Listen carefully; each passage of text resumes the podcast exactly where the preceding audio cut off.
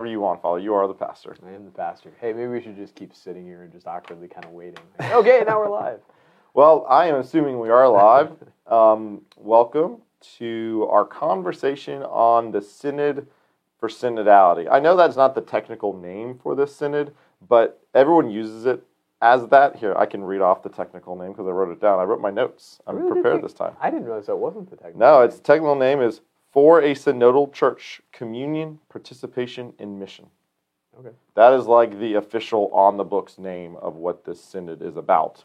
Um, so, as you can tell, the Synod for Synodality is a very easy kind of wraparound for the name. Yeah. But either way, we are going to be discussing really our own thoughts about the Synod. We were having a conversation slightly before we went live, kind of just saying, what are we going to do today? Like, how are we going to chat about the Synod? And really, we're, as we always do, just going to chat. Mhm. And you all are going to be privy to this conversation. Not so much, I don't even think it's going to be terribly like educational, not like our catechism series. No. I think it's just going to be us digging through our own thoughts about this process, what the goal is, and what we at Sacred Heart and the Diocese of Charlotte really are supposed to be doing and participating in this thing. And it's probably going to be a little bit more vague and not terribly concrete, and we probably aren't going to come to a very uh, concrete answer at the end. But you know what? We might, and we're just going to let the Holy Spirit guide the conversation.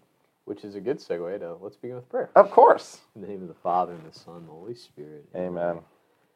Dear Lord, on this feast day of Our Lady of Fatima, we thank you for your continual guidance as we walk through this valley of tears, as we strive to grow as disciples of yours, as we strive to proclaim the gospel in all that we do, and to share with the whole world, especially as our Blessed Mother asked us at Fatima, as we pray for the conversion of poor sinners and peace throughout the world. We also pray for the Holy Father, as our Blessed Mother asks us at Fatima, that Pope Francis may be given all of the gifts of the Holy Spirit uh, to lead us in his special role as uh, the vicar of Christ on earth, as the successor of St. Peter, as the one tasked with first loving Christ and feeding his sheep. We thank you for the gift of our local parish, uh, the church here in Rowan County, Sacred Heart. We ask you as we gather as the body of Christ, especially Sunday after Sunday, but every single day, as we continue to gather around you and the great gift of the Eucharist, we may continue to open our hearts to you, to love you with all that we have, and in our day to day lives to bring you to others and to bring others to you right here in our parish. And we ask all of these things through the intercession of our Blessed Mother, Our Lady of Fatima, as we pray. Hail Mary, Full of grace, the Lord is with thee. Blessed art thou among women, and blessed is the fruit of thy womb, Jesus.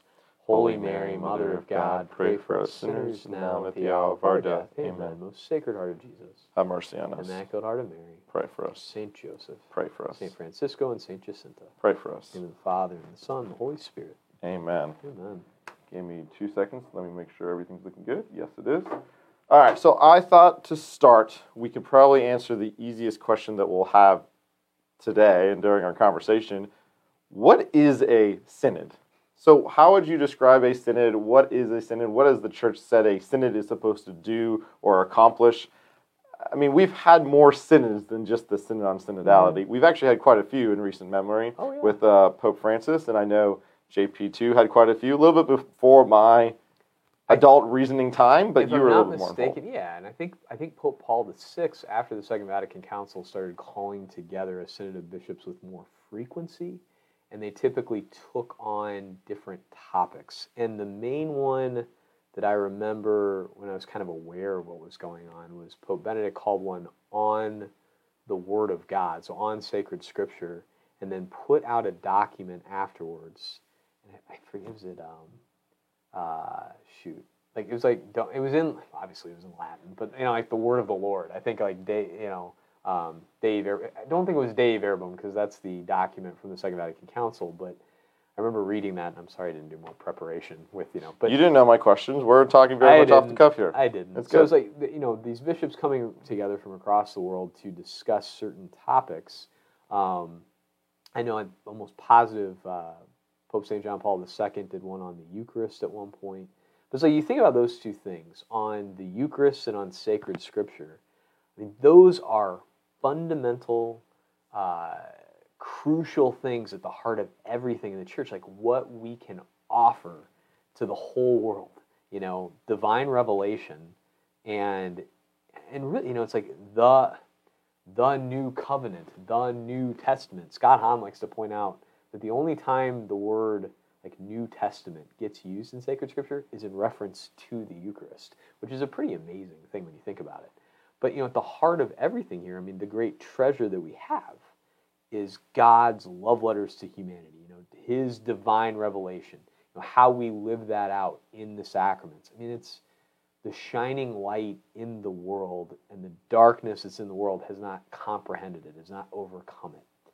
And so I appreciate those synods. And you know, a while back, like right after I think Pope Francis was elected, maybe this was 2015, there mm-hmm. was the synod on the family, and out of that came Amoris Laetitia. I think there there are some beautiful passages within it, but I think the footnote is it 351, I think, the one about um, annulments and reception of communion, like I mean, that. we all know about the footnote. I don't Yeah. remember the number, and, unfortunately. that's, and that, that kind of overshadowed the whole thing. And I'm no, like, I don't know. I, I, I'm not an expert on Amoris Laetitia. Just the thing that's been kind of sad about some of the synods recently is it's like talking about a lot of things that are sort of like settled doctrine um, or things that come up. And I think right now, uh, what I appreciate in the Catholic Church like we, we have these settled, beautiful, good things, which is why I enjoy our conversations on the catechism. It's like, here it is. Now, it gives us like guardrails, boundaries, and it's like, hey, we can do all sorts of things within this, but it's like, hey, don't worry, like we're within this. And so it's like talking about things like, okay, this is the state of things in the world, this is how we have to best understand it, have a discussion, and then here's a document to help better and better. Um, Synod on synodality uh, about participation mission was the first one, communion. Uh, communion participation and Participation mission, yes. So I think the harder thing about that is it feels a lot more nebulous. And this is just me throwing out my own personal thoughts. And as we kind of were invited to enter into this, and we've, you know, we've done what we could do here at Sacred Heart. We offered three different times for people to come together to talk about the different questions that were offered and, and things like that. And, uh, and now here we are discussing. Uh, I just had a vicariate meeting with all the priests of the Salisbury Vicariate to talk about this. I sent in my report. Have you sent in your report? Not yet. That's okay. haven't read it. And then we're going to be having a big diocesan meeting June June the 11th. I know we will both be in attendance at that. Mhm. Um, so, yeah.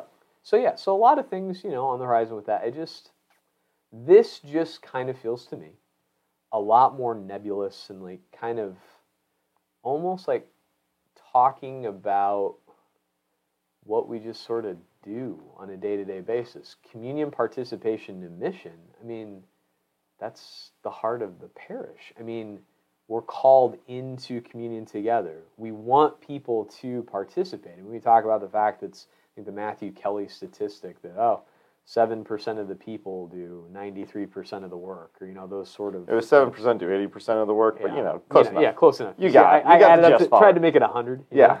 Um, but the trouble, I think, with something like this, and, and, and I think on a certain level, I appreciate the okay, we want to try to get everybody's input here. But as uh, someone I like to read very often, listen to Dr. Larry Chapp put it, it's tough to do questionnaires and surveying everybody when you don't have like professionals who know how to tabulate all this stuff. And I mean, it's Michael and I here at Sacred Heart saying, okay, everybody, just sort of tell us what you think.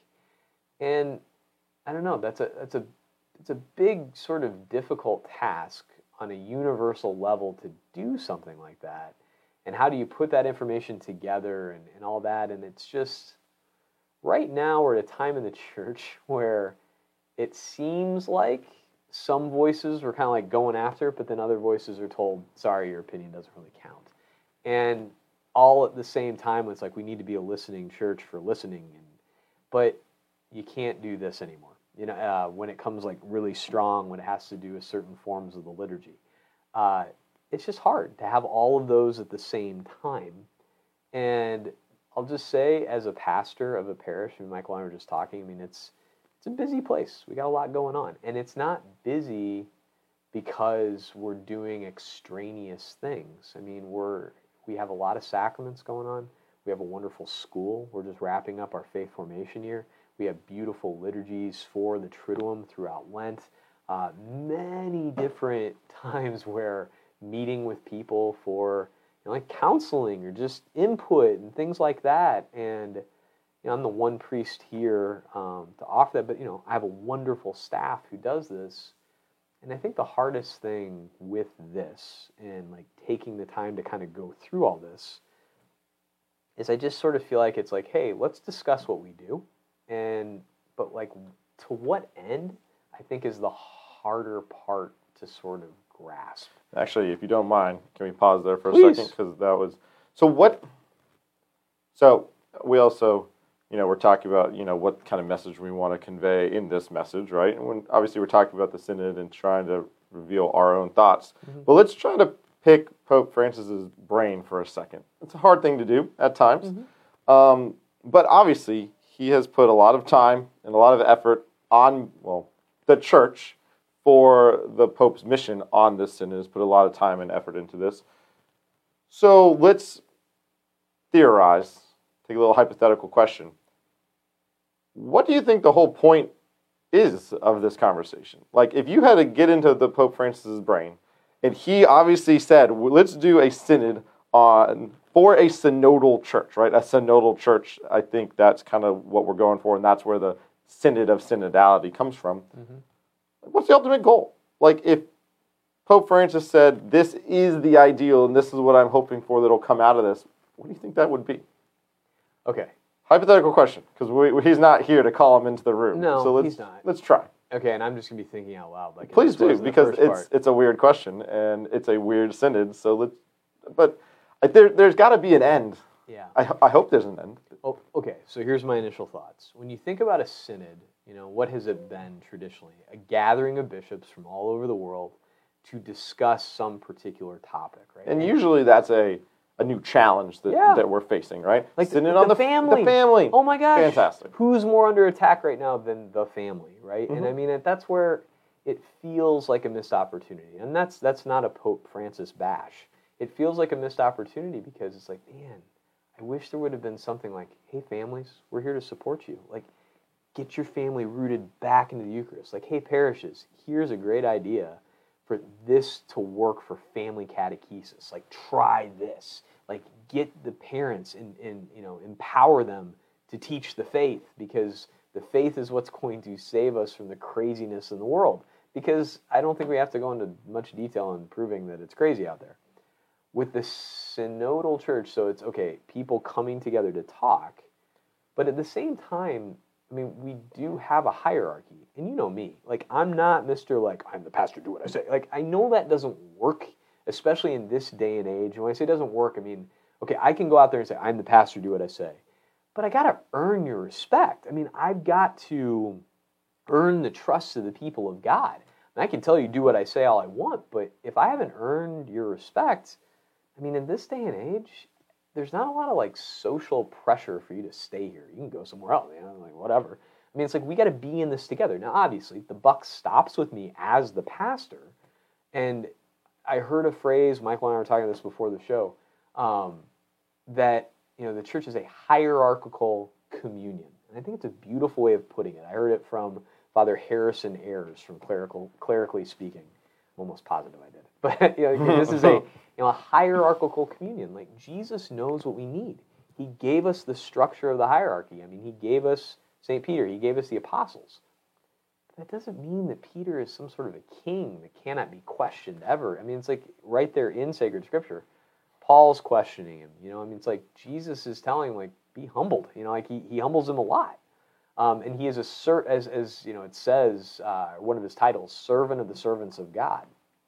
Um, and so it's like it's, it's a role of service, but still like that leadership role is important. And I think maybe one of the difficulties for me in this and trying to get to the end, the end of it, um, like to say a synodal church is almost like okay, the church is a democracy now. It's not. And as we can see in just the craziness in our country right now, I mean, just because you got a democracy doesn't mean everything's just going to be great. You know, it's like people have to be virtuous. Who's going to lead them to virtue? And sometimes it's hard to be called the virtue. You know, it's like I, I just want to. I mean, it's Friday. You know, I just want to eat meat like I always do. Like, no, like rise above it. Make a sacrifice. Well, who are you to tell me? It's you know, like we need that help. We need that hierarchical help there. I think the to what end question, though, and I'm sorry to like tangent that, but That's what most of the. It feels like a lot of the synod is a tangent. Yeah. So this is very on par. It is. but I think the ultimate goal, okay, is like to make sure that people don't feel disaffected, disaffiliated, right? But my only fear with the way it's being done is it's almost like, well, let's question all the structures. That's scary because in this crazy world that it feels like the foundations are slipping away from us. I mean, just look at the wider culture, right? The family's under attack.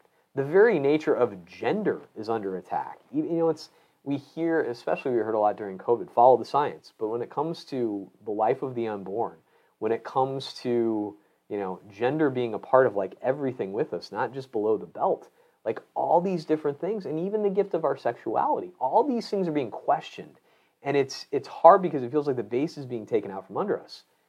So I don't think it helps to reach the marginalized by suddenly making it seem like, well, structures are kind of up for grabs. Like, no, like here's the structure. Now, we need to make sure that, yes, everybody knows, hey, we're here for you.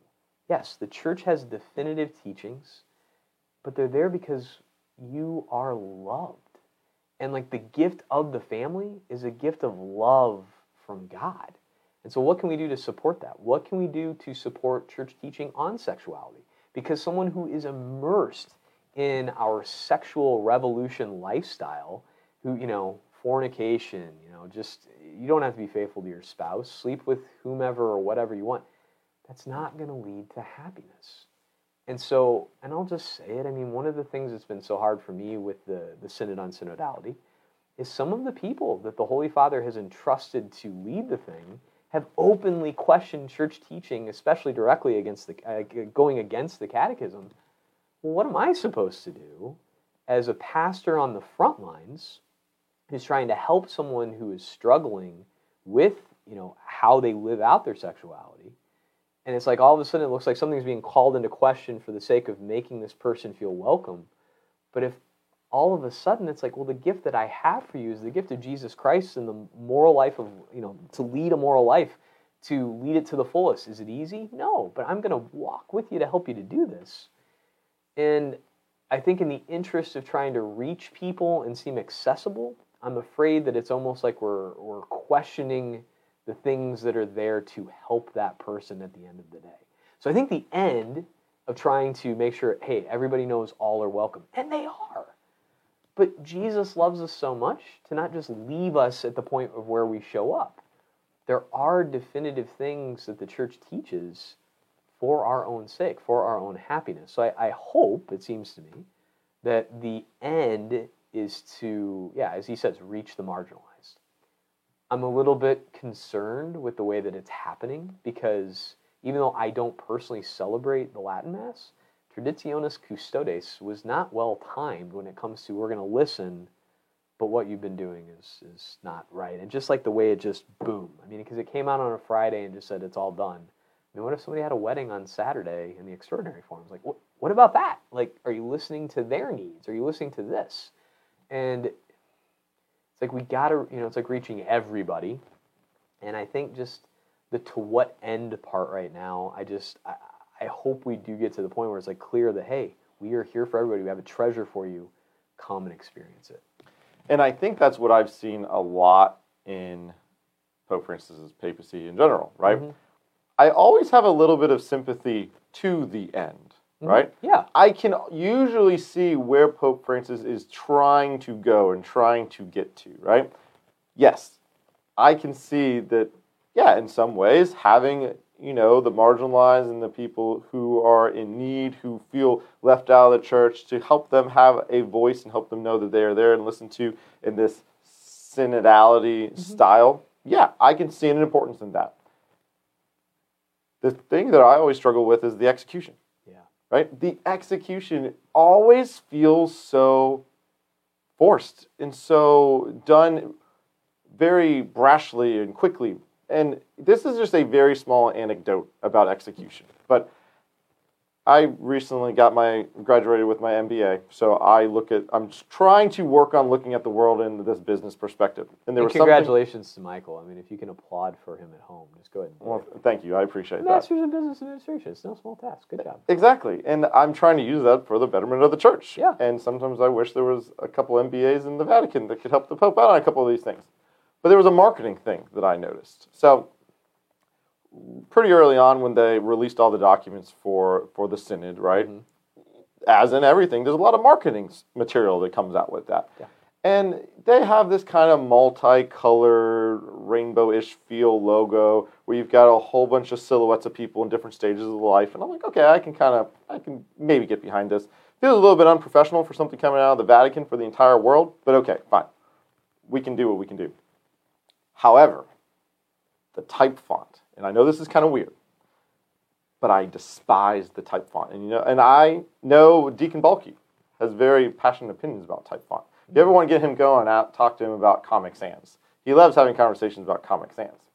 Um, Pro or con? I don't know. totally con. Com- Comic Sans is a very kind of animated feel Okay. to uh, type font, and he always likes when people use Comic Sans to send emails, and he's like, "Right off the bat, I just discredit every single thing they said because of the type font they chose." So, me being the nerd that I am, I used a font recognizing machine on Google, basically, mm-hmm. cut out the font from the logo, and just sent him the font. So I gave Deacon Bulky no context of where this font came from. And I said, hey, what is your opinion on this font? And you know what he responded? He responded, second grade was a good year. And I said, oh, that's exactly how I felt. And then I sent him the actual logo for the uh, Synod on Synodality and said, oh, look at where I got this type font. That's very small. But when you're talking about anything at all, Yeah. you got to know your audience and you got to know how to market to that audience. And when a deacon of the church comes back and says, with no context, but just based off of the top type font, second grade was a good year, maybe you kind of struck out. You kind of missed the boat of what you were trying to convey in your marketing platform. And I think that was just a very small piece to show big concept is there, execution is struggling. Yeah. And I no, that's a really good insight.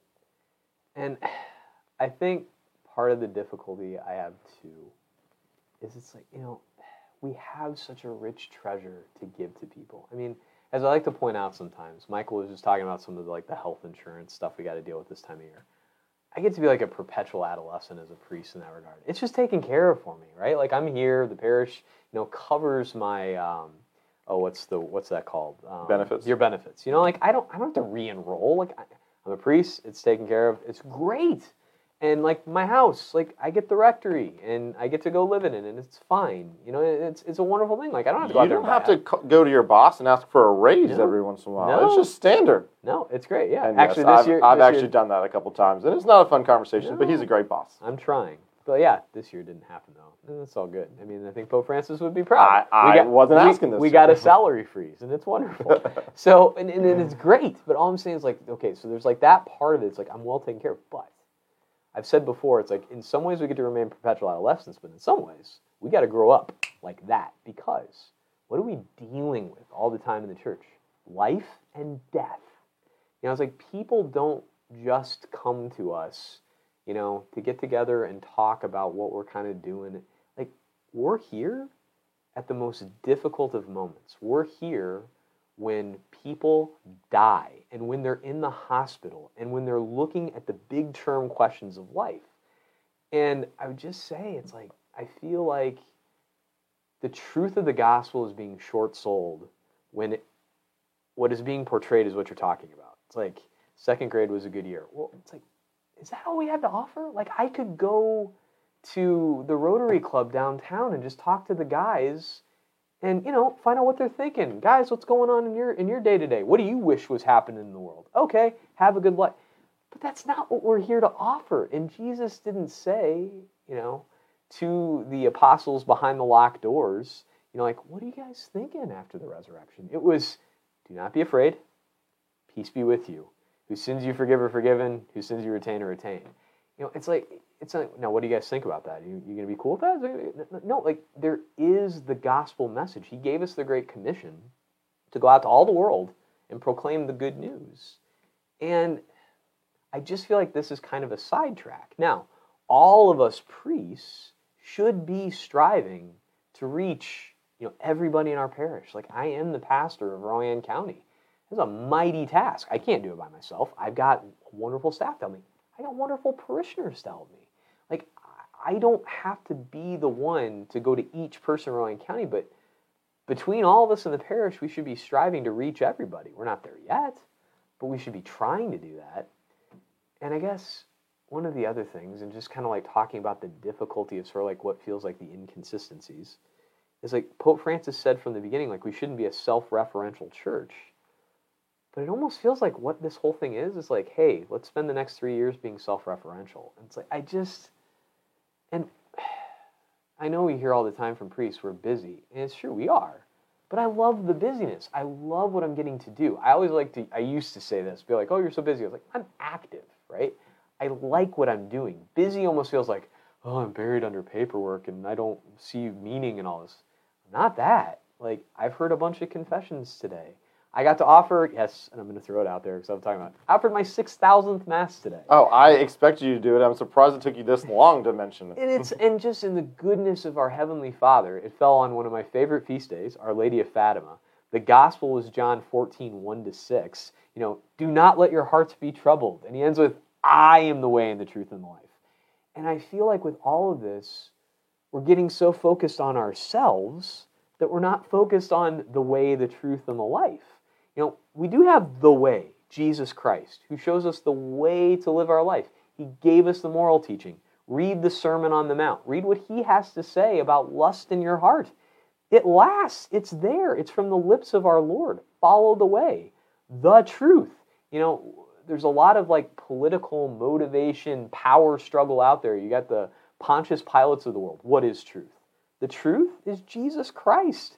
You know, and so to like our lives should be all about him, not just, you know, well, do you feel included in the decision making process? I mean, the decision making has already been done. You know, I mean, it's like I he he's given us the church. He's given us all of this, and we haven't yet broken open the great call of the Second Vatican Council to have the universal call to holiness.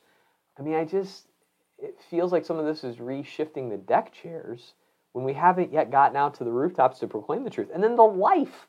You know, I mean, as I said before, I mean, we're dealing with life and death every single day. Like when when someone loses a loved one and they come in, it's like I don't know, they're not typically asking like, you know, Father, I didn't feel included in your decision on the calendar for the they're saying like what's going to happen to my loved one? Like what can we do to aid them on their way to heaven. Like they, they want me to be there at the bedside of their dying loved one. You know, I want to hand on the faith to our children so they have this rock solid, you know, knowledge and certainty of the fact that Jesus is risen from the dead. And even though we're still going to encounter so many difficulties, they know, as our kids know in the school. Just watch a school mass when I say one, two, three, and they scream, do not be afraid.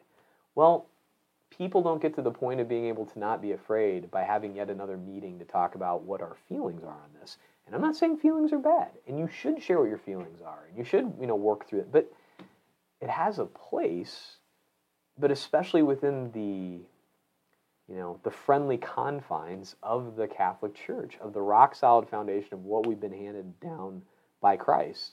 And in a way, it's like, well, thank God it's not just a democracy. It's not what we're feeling as a people right now like what we have is the truth of Jesus Christ. And so I will say this I mean, my favorite part so far about the Synod on Synodality was meeting as a vicariate of priests. So, as priests together from St. Francis in Mocksville, uh, St. Therese in Mooresville, St. James in Concord, St. Joseph's in Kannapolis. I wish Father Kessler could have been here, but he couldn't make it from St. Philip's in Statesville, and then me. Like all of us together talking about our priesthood, and especially we talked about the challenges of COVID and we all kind of agreed it's like, what were people striving for, looking for during COVID? They wanted the sacraments. They wanted the ble- they wanted the blessed sacrament. They wanted the Eucharist. They wanted their sins forgiven in confession. They wanted comfort from anointing of the sick when they were sick. And we strove to find ways to give that to them. Father Kowalski told a beautiful story of one point kind of early on in COVID, and they have security cameras like we do. Mm-hmm. And I guess theirs has, has like an alert if there's movement like around the church at night. And he said two o'clock in the morning, it's this like alarm. There's movement outside the church. Like, What's going on? And he looks, and there's like a group of, I think he said around 10 people just kneeling down in front of the doors of the church. Like they just wanted to be with Christ. And he's like, you know, my God, that's so beautiful. And I guess what they did, uh, this was just as they were about to be moving their tabernacle to the center.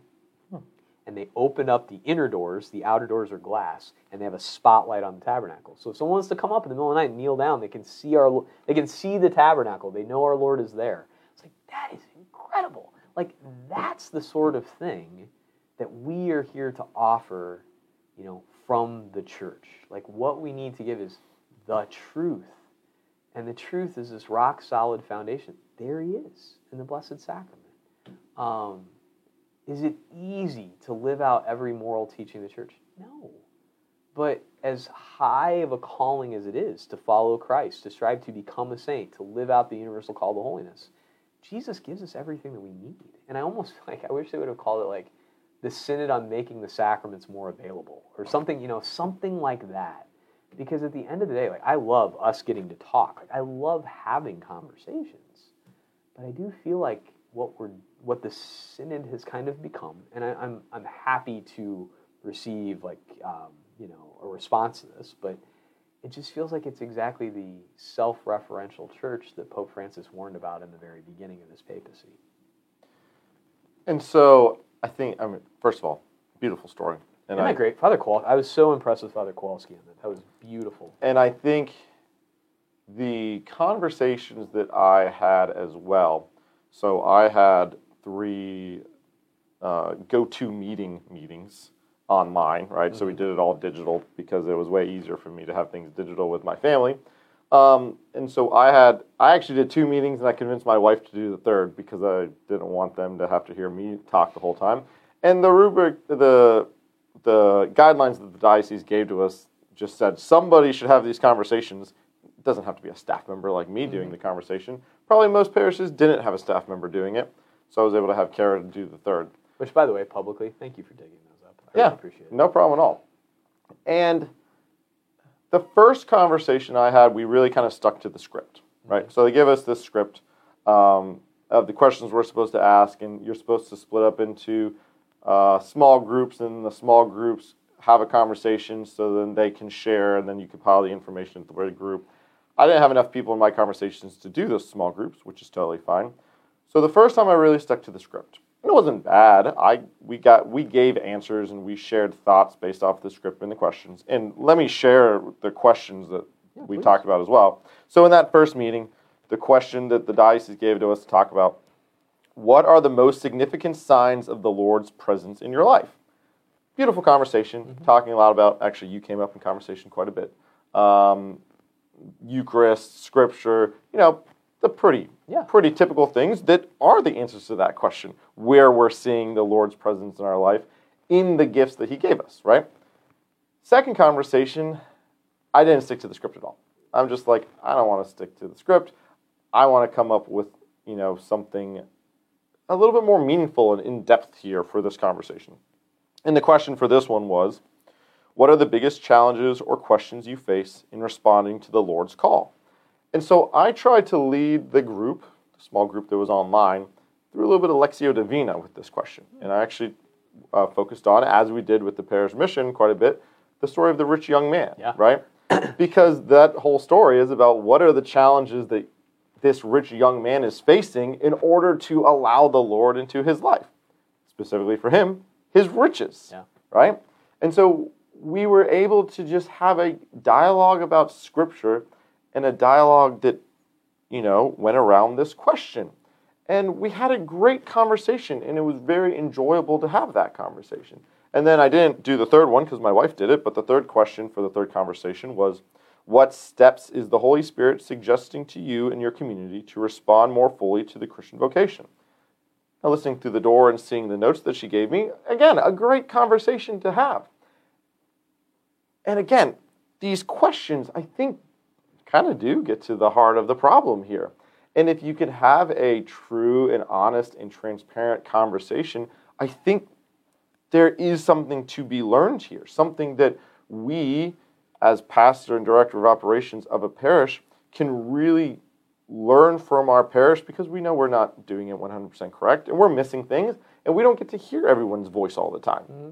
And we love hearing people's opinions because that means you care, yeah. that you want this place to be better in an honest and somewhat objective way of sharing thoughts and ideas. Now, whenever you share a thought and idea with us, be ready to volunteer to make it happen because that's going to be my first question for you. So, are you volunteering to do this? Because that's just how it works. Need some more. We need to get that 7% a little bit higher to do some of these things. So, I think, again, the concept and idea yeah. of the big picture of these are good questions to get to the heart of it was great the actual execution of how to actually do this is tough. It's hard to get people out in large numbers and in big groups to have small group meetings and then share ideas. It doesn't really work for the modern world. And even doing it online, I unfortunately only had about two or three people at each one of my conversations. And so, was there a better way to actually execute this? And I don't know, I don't unfortunately. Know. And, and I would say, too, like, is this even a task that's possible from Rome down? You know, like I think when we look Fair at question. The, when we look at the at the concepts of concept of subsidiarity, like put it this way, I think for our parish to say like, hey, we're going to strive for more small groups. Like people, hey, let's get together, folks. Everybody, here's three questions. Get together with some of your friends, discuss them, and just remember, my door is open. Michael door, Michael's door is open. Like we're we're around. We're here. We're ready to talk. It's open over in the school too. Talk to Aaron Brinkley. Talk to Camille Denhart. I mean, talk to all these different people we have around us. We're ready. We're ready to listen and all this. But it's like to imagine from Rome to call on the input of everybody. I mean, there's a reason why it's like we have the hierarchy. Um, and it's just it's such a yeah like a behemoth task and it feels like it's a i don't know uh, when we get to do it on the individual level, like you said, your conversations, the conversations I got to have with the priest the other day. I think I had the microphone up. Sorry. But the conversations I got to have with the priest the other day, they were great. And it was interesting too because like so there were multi generations, uh, multiple generations represented in that room, uh, multiple cultures represented in that room. Uh, a few guys from religious order, the Redemptorists, um, and then you know guys from different countries. It was just it was good, but you know, it's like we were all unified in a lot of our same concerns. Like the what are the challenges you're facing right now? Um, you know, I I think I'm the the youngest one in the room, uh, like lowest ordained. Like I'm coming up on 12 years, but I think most of the guys have like almost all of them. I think were ordained when it was still Pope John Paul II was. And you were in charge of the conversation, which is interesting too. I know, but it is what it is. But uh, and it was interesting to hear when they talked about their challenges, and I feel it too. It's like with John Paul II, every Holy Thursday there was a letter to priests. It was like, you know, like some beautiful thing about the priesthood. And like, come on, like we can do this. We're in this together. Pope Benedict XVI had a year for priests. Like he just, you know, tried to kind of get some things out there. Sorry, but every time Pope Francis talks about priests, it's usually about how bad we are, what we've been doing wrong, that we're rigid, that we're. T- it's just now. Granted, I know we get things from him filtered through the media. Totally get it. I mean, some of them are through his own media, so it's kind of an unforced error if that's not what he wants us to feel. But you know, we definitely don't feel like supported from the top. You know, it's like I, my prayer life sustains everything. Now, granted, you know, you don't want to just live off of uh, you know John Paul II superstar, and he is. I mean, he's incredible. I love John Paul II, and I love Benedict XVI too, and I love Francis in his own way. He is my holy father. He is our holy father.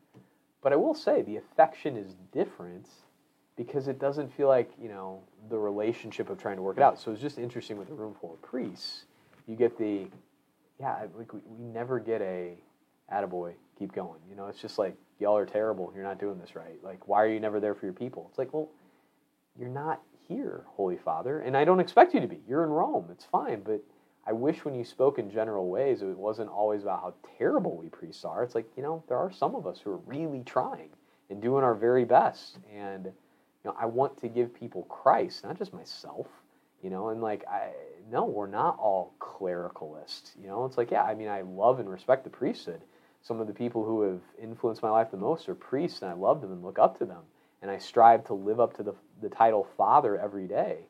And the way I do that is by asking our Lord to help me to love Him and to give me the grace that I need to live up to the title Father. I think the challenge can be it's like we live in an era where the wider culture looks at us with suspicion more and more. And right now it feels like the, the institutional church looks at us with suspicion more and more. And we're just kind of here. But I will say, I mean, it was like, it was nice talking with the guys. You know who our biggest support is? I mean, besides our Lord and Savior Jesus Christ, our prayer, the people of God like our parishes keep us going. I mean, like we're in this together. And you know, this morning, like just you know, talking about just a little bit in the homily, like uh, you know, it's my six thousandth mass. People are so good and so kind. And um, one of the com- the uh, young women who just made her confirmation made a six thousand sign and posted it out here on my door. It's awesome. You know, it's like these little things that keep us going. But you know, that isn't coming from the top. And you know, I feel like it's like, Holy Father, you know, reinvigorate and empower your troops, your guys who are on the front line, to go out there and do what you want them to do. It's like, you know, don't. The hard part is, is like we feel lectured on.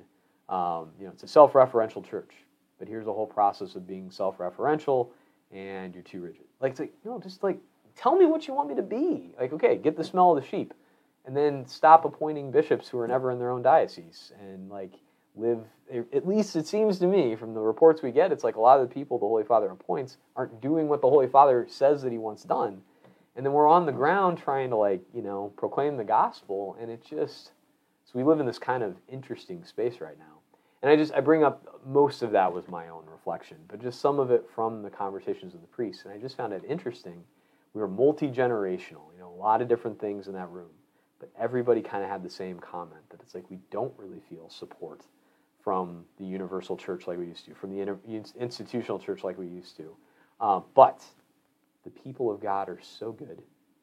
They love us, they're so good to us, and we love them too. And one of the priests said, like, I just want, you know, it's like I want the church to know, it's like, yeah, we do love and respect people, and you know, and they come to us, and you know, it's just like, hey, I think a lot of like what to what end is already being met, and so I think the hardest thing about this, like, hey, it would almost really be better just like, hey guys, make sure your prayer life is good. Hey church, keep focused on the universal call to holiness. Let's get out there and live that mission. You know, it's like that. That could do it without a whole lot of extra things. Now, the one good thing Michael was saying, it's like having conversations is important. And I would say a good thing for us, you know, we're, we're about to welcome on our new director of evangelization. And I hope and get a lot of people in our parish invested and involved and paying attention to everybody who comes through our doors and helping one another to grow closer to Christ and to help all of us, me too, you know, with these issues of life and death, because I have to deal with them too. The difficulties in my own family and my own issues that are happening. And, you know, that support that I personally get from my parishioners, it's a treasure. And uh, I'm grateful that we get to, to do that together. Yeah, and I know you kind of proposed a. I wish the synod maybe was focused more on this, and now I'm forgetting what it was. But I know you proposed it. You can rewind and figure it out. But sure. as we were talking in the conversation, I feel like you are correct that we're trying to take all this information at the bottom, pass it way up back to the top, so that the top can do something way down at the bottom. Yeah. Right? We're doing this back and forth motion. I mean, what if they just would have said, this is a synod on the reinvigoration of the parish? Yeah. Hey, we at the top want to help you on the ground to make your parishes amazing. Mm-hmm.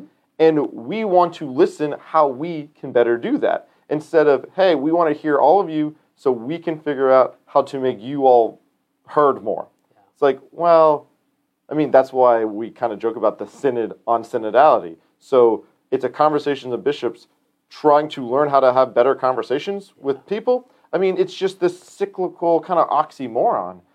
And yeah, why don't we just use the structure that's already there? The top supports the bottom. Yeah. Because, again, going back to business, that's how businesses work. I mean, CEOs and executives, why are they there? In order to help the business run well, which is all the people that work in the company. And there's, you know, hierarchies for a reason, and there's structures for a reason, and this is how businesses become the amazing businesses that they are. And this is how our parish little business that we have here works. And I know it's kind of weird saying that a parish is a business, but we are. We're a nonprofit, Yeah. and we need to run like one. And so, with best practices, Exactly. and accountability, and transparency. pastor, director of operations, other employees. I mean, we've got a hierarchy and we've got a structure and we have an expectation of how things are done. And we check in with staff and we check in with our parishioners and we try to listen and have conversations. And isn't that what a good corporation does? Isn't that how Amazon became the behemoth that they are? I mean, And- they started someplace and they got where they are because they gave good customer service. There's nothing wrong with that. No, and and yeah, to have that good customer service and to recognize at the heart of all we have a treasure, and let's focus on the treasure, and the treasure is the way, the truth, and the life, Jesus Christ. And yeah, no, I think that's it's a really good good point there, and I think just you know, the Catholic principle of subsidiarity is Mm-hmm. just so absolutely important. Can you define that for us? Because So- that many people might So know what principle of subsidiary is. basically, it's dealing at things at the lowest possible level, and like lowest, like closest to the ground. So let's just say, I don't know, a door handle over on the church is broken, right? We want to deal with that right here at the parish. Like I say, I call up Miguel uh, Villalobos, one of our maintenance men, saying, like, Miguel, this is broken. Can you fix it? Oh yeah, I'll get to it right away. And he gets there and he fixes it. Like, okay, we dealt with it right here in the proper structure of that. Like, I didn't say, oh my gosh, the door, the doorknob's broken. I'm going to call the vicar general at the diocese, Father Winslow, and say, Father, our doorknob's broken. Can you figure out a way? Like, can you call Anthony Orlando, the prop, the properties manager for the diocese, and have him figure out a team to like come out here and fix? No, like the higher up you go, the more steps you go to like try to get things figured out down below. Like I'm not going to include in my synod report, you know, one of our doorknobs to the church is broken. Um, so Holy Father, could you like, why does this keep happening? Like, why do our doorknobs keep like? No, like you deal with it here. Like you don't have to deal with it all the way in Rome to deal with the doorknob at the parish of Sacred Heart. By the way, I don't know where that example came from, but I think it's valid. I mean, it's it- like- yeah, it's totally a valid yeah. example. and so it's like you want to deal with things at the closest possible level. Um, and it's like the more you get removed from that, the harder it is to deal with something, to address something, to meet somebody personally. You know, like you're going to know them less. But things that are an issue here at Sacred Heart, um, you know, like we know the area, the, the place, and like as a community, like dealing with something, you know, like uh, if you have a problem at home with your kids, you know, it, it, you should be able to like take care of that with your kids. It's, it's pretty tough when you got to go up to the next level. You got to call the police, right? Or you, you go to Congress to set a law that this no longer happens. Well, you want Congress coming in to deal with like you know when the kids clean the toilet? Like no, like eh, no, you deal with that at home. Like Congress doesn't need to be taking care of that. And the further up it gets, like the less they care. Um, to be perfectly honest, they'd be the most caring people in the world, but like that's not what they're there for. You have to have the hierarchy because there are some, some things that have to be addressed for the universal church, such as handing on the faith, like upholding moral tradition, like and, and remember this too, like the Holy Father doesn't get to say, I have decided now that Catholic teaching is the sky is red. No, like that's he doesn't get to make that sort of thing. And he doesn't get to say, I have decided that Jesus Christ, you know, really uh, lived in 400 BC and was, I don't know, and actually from Syria. No, like he receives an inheritance of the faith and he hands that on. Like he's supposed to protect what he has been given and to hand it on. And to continue to, you know, to pray, to to give the explanation on but like yeah, he's to defend the faith. And we need that. Like we need that defense. We need the person that that's that's entrusted with that. But there are things like down on the parish level that just I mean, the Vatican doesn't need to take care of. I mean, that's the pastor's job. That's the director of operations job. That's the maintenance man's job. It's like it's not. It doesn't need a whole synod to make that happen. Yeah. So we've got about 10 minutes left. Cool. So then the question is what's the takeaway? Like, where do we go from here? what as to the faithful, really, you know, we're going to be listening to the synod process going on for another year and a half. Are we about halfway done? Only a year in? Feels like we've been doing this for a while, and I don't think we're really that far through I the feel process. like it's like halfway. I think. So let's just say we've got another year and a half, Mhm. right? Until ultimately things finish in Rome and they release a document stating their findings or their conclusions or whatever. And honestly, I've read the past two Synod documents. Haven't been terribly impressed, to be totally honest. Um, but for the next year and a half, and now that we've kind of completed, because this really is the completion of the parish level. So we're supposed to be getting our reports to Dr. Alessandro Ravati, who's in charge of the synod for the diocese. We're going to be meeting. And pray for him too, and God bless him, and thank you for taking that on. And I mean, gosh, when Bishop Jugas calls and asks you to take something like this, I'm sure it's not it's not an easy thing. no. Um, but he has been a very kind gentleman through this whole thing, and uh, and I appreciate his communications and his courtesy and uh, and just his willingness to serve the diocese in this way. So I just want to make sure we say Yeah. that too. One hundred percent. Um, and so we're sending reports to him. We're going to have our meeting in June, but then you know we might not hear anything on the local level. So what would you say through this process that we've done thus far? Like, what is your takeaway or the parish's takeaway that okay, there was the Holy Spirit moved in this area, and we're going to try to do better with this because of this conversation. My biggest takeaway, um, I, okay, I think, okay, I've already known this, but I appreciate this more. Conversations, of course, are good. it's nice to get together and talk. And I think to really express, you know, yeah, how God has moved in your life. And I think sometimes we talk about the uh, Sherry Weddell book, like the cone of silence. You can't talk about your faith. You should talk about your faith. Talk about the way God is moving in your life. I'll tell you, one of my greatest gifts of the last like month and a half I went out for a beer with my brother Rob when I was up in uh, up for my nephew's commun- first communion, and we talked about the faith. Like, and I was just so darn proud of him. And like, and we, we had some really good conversations. And he's in a small, actually, he's in two small groups right now in his parish with his wife Krista, and they're both wonderful. And like, one of them is going through the Symbolon series. That's lovely. Mhm. One of them is they meet and talk about the upcoming readings for the Sunday Mass. So I sent him the Word of the Lord series, which I mean, it's, Dr. John Burns was amazing. But to talk to my brother about that was just so good, and I really appreciated that. And I would say, you know, like we don't have to wait for a big top-down church thing to talk to one another. And in fact, I think sometimes like those sort of things don't help to actually make that happen. Um, but just you know, don't be afraid to get together with a group of people. Like small groups are awesome. I'm glad we have a director of evangelization coming, and I hope we kind of facilitate more of those sort of things. Families helping families to hand on the faith. And that's going to be awesome. Um, the oth- my other biggest takeaway, and I should have known this already, I'm grateful for my brother priests right here in the vicariate. You know, and uh, you know we joke. Everybody's got their opinions on meetings, and I told him the other day, it's like, hey, we uh, we've all been in different vicariates. We've been in the ones that meet like every month for three or four hours. We've been in some that never meet ever. And I have not done my due diligence lately as the vicar for AIM. We haven't met hardly at all. I think it's been it's like pre COVID. Uh, we did have one that was a Zoom session, but it was very poorly attended. There was a great attendance the other day. And just to be together with my brother priests. It was great. It was a beautiful thing. I will say, Father Rossi was a good teacher to me on that. Like, he's so big on getting together with brother priests.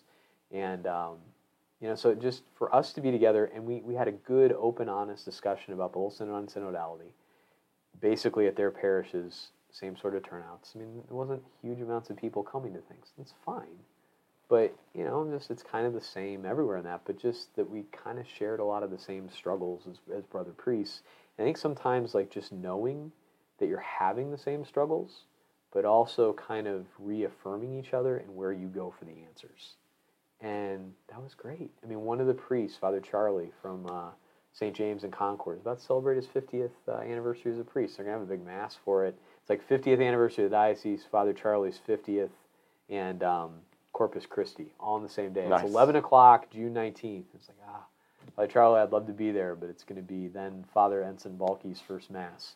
But, uh, but you know, congrats. it's just some of the things that he was sharing that were so good and helpful. And um, yeah, like, and I, and I told him too. I was like, guys, I pray for you every day, and I really do. Like, one of my big intentions every day are the guys that you know I serve, represent here in the Vicariate.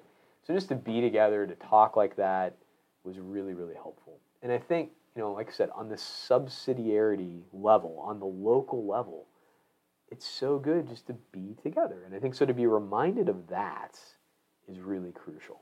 Um, but I just fear it's like a top, like, I hope the synod process moves in a good way. Now, I will say this Holy Spirit is steering the ship. So if you're nervous about this, that, or the other thing, I get it. But at the same time, I mean, our Lord is with us. He's not going to abandon us. Look for the good things that are there. And I hope, you know, in these conversations too, it doesn't seem like we're like, ah, Pope Francis. It's not that. I mean, we're obedient. We did the process. Um, are there things that I, I, I'm critical of in this papacy? Yes, there are. But am I obedient to Pope Francis and do I pray for him every day? Yes, I do. And I will continue to. He is our Pope. Um, and in the same way, like, okay, I am pastor of Sacred Heart. God has entrusted me with this role, you know, through the office of Bishop Jugas giving it to me. But at the same time, I'm not above questioning. This guy right here, all the time, questions what I do. And that's important. And you need to have people who are questioning you and telling you, like, I don't know about that. Like to bounce things off and have discussions. But it is a hierarchical communion. At the end of the day, I have to make the decision. Like, I'm not going to say to Mike, like, when I want your opinion, I'll ask for it. Like, I don't think I've ever said that to you. At least I hope not. Not Um, yet. not But yet. the time might come. I might push a little too hard. But you know, so it's like we we're able to do that and go back and forth, and I think you know those things are important. I think in people in the parish too. I mean, we're open and honest and listening to each other. We may not agree on everything perfectly, but I hope we've like you know we've built up a good enough relationship that we're able to talk to one another. And I would say to the end that that's there. And hopefully people feeling welcomed. And I would say, you know, the people we just brought into the church, I mean, I feel like they do feel welcomed. And people from all sorts of different backgrounds, you know. I will say, it's one of my favorite things about the communion rail. People are not lined up in order. It's like we're all shoulder to shoulder as we come to receive our Lord at the common table. You know, it's just, it's a beautiful thing. And we're all in this together. And so, to the end that Pope Francis is striving to like make sure that that is there, God bless you. I appreciate it. Um, I heard it said once that you know Pope Francis. The thing about him is it's almost like he hasn't quite realized that he's not just you know the pastor of one of the parishes down the street. You know, it's, and hey, if he was just pastor of the parish down the street, you know, like if he was one of the guys down at uh, St. James, like yeah, it'd be great. But it's like it's it's just it's a different role you know, having to, you know, be on the universal level. And so I think just that care for how people on the ground are hearing things is probably an important thing to be delicate about. Okay, do you get used to people and that's their personality? Sure, like people in the parish. Some people sometimes will say some pretty harsh things to me, but I know them, you know, it's like, okay, so it's, it'd be different, you know, if Michael says something as opposed to this person. Like, you know, you got to know the people and that's where subsidiarity is so good because those sort of things are actually able to happen.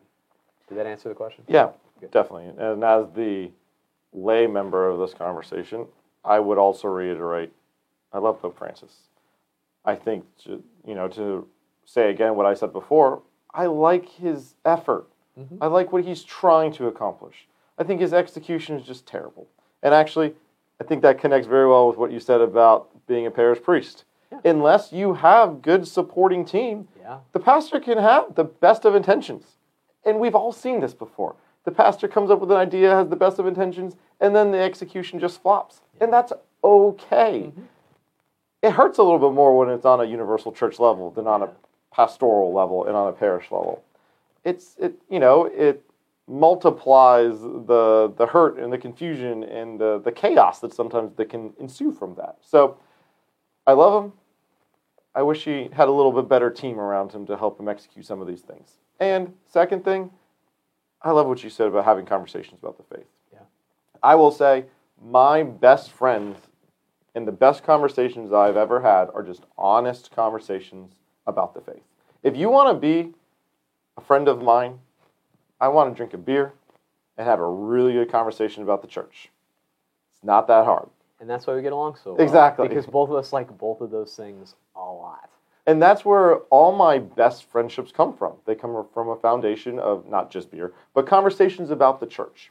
And I've had some, arguably, in looking at kind of outside, some awkward conversations. Mm-hmm. I mean, having honest conversations about NFP with another couple is not an easy thing to do. But honestly, some of those are my favorite conversations that we could be open and Throw out, throw out honest. what NFP is too, just Oh, in case. NFP, natural family planning. So understanding uh, the cycle of a woman's body to understand when the woman is more or less fertile and more or less likely to conceive of a child. Right? You have these fancy charts. Maria Perkins is fantastic of teaching it. If you'd like to learn more, shout out to Maria Perkins. Um, but as you could tell, it's a conversation about sex. Yeah. And those are hard conversations to have in being open and transparent about that part of your married life. But it was just so great to be transparent and honest about these things in a just great conversation with people that I trust. And so I'm not saying that I have to have NFP conversations with everyone to have a good conversation, but it reiterates the fact that these are hard conversations, but in the proper context, they're so important and powerful conversations to have. And that, that hard conversation might be your distrust in the church. Mm-hmm. It might be your lack of devotion to Mary. You don't understand why we believe in purgatory. I don't know. Whatever that thing is for you, find a time to have that conversation. Mm-hmm. Invite me out to a beer. I would love to have that conversation with you. I'm sure Father would like to do the same. I would, and I would say too. You know, and the good news is, especially in our parish, we're not the only ones you can talk to. There are some wonderful people in this parish um, who know the teaching of the church and who love to be able to share it. Don't be afraid to talk to people, to reach out about it. Be like, yeah, I've never understood this, or I'm having a really hard time because Cardinal so and so has been such a scandalous example. Like, yeah, I get it. It's been a scandal for me too. Like, I wish that he had never been in that position. And why is there a trial now? And all this, you know, it's just it's it's crazy and it's hard, and we're dealing, you know, living under the shadow of it. But you know, our Lord knew what he was doing from the beginning. He called Judas too. He called Peter too. You know, it's like he he got all these guys, and this is what he's given us, and it's here, and it continues to stand, and to be able to talk about our difficulties are. A, you find out, oh, I'm not the only one. B, we've been given, you know, a rock solid foundation of the doctrine of the church. I mean, this is it's almost like a uh, like a life raft in the midst of a crazy sea. It's like, hey, here you go. Here's something solid you can hold on to, and you don't feel like you're to sink. Um, yeah, and, and, and it'll help you to like climb back onto solid ground and to know that there is solid ground in the midst of a world that just always seems to be shifting. But that doesn't mean that it's like a bat to beat people with. It's a good thing to discuss. And how do you hand that on and explain why it's so good and why it's been so good for you, and to be able to be vulnerable and explain when it's been tough for you. Uh, as you know, we've had some. You bring up NFP. We've had some good conversations about celibacy. Guess what? Not always easy to live, but I love it. Like I love it more and more all the time. And the more I embrace it, the more I embrace our Lord. It's so good. It's good to be able to talk about those things. And wherever you're coming from, whatever your difficulties are, as I said before, we're dealing with life and death. This is serious stuff, and our Lord has answers, and He's ready to help you to know them, and we get to be part of handing them on.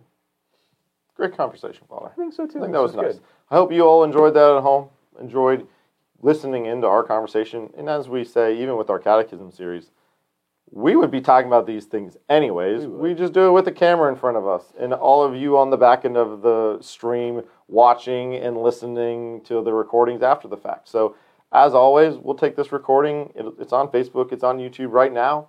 We'll be putting it on our podcast. Share it with people. I mean, the Synod is a worldwide thing, and this is something that we're all trying to figure out. We're all doing together. We're all walking through this synodal journey together, and we all have a lot of varying opinions on it. And now you have two more opinions to throw into that pot. Yeah, I think it's really good. So So. let's go ahead and close with the prayer, and we'll end it for the day. In the name of the Father and the Son and the Holy Spirit. Amen. All glory be to the, the Father, and to the Son, and to the Holy Spirit, as it was in the beginning, is now, and ever shall be, world without end. Amen. Most Sacred Heart of Jesus. Have mercy on us. Mary, Mother of the Church. Pray for us. Saint Joseph, Protector of the Church. Pray for us. Lord be with you. And with your spirit. Almighty God bless you, the Father and the Son and the Holy Spirit. Amen. Go in peace. Thanks be to God.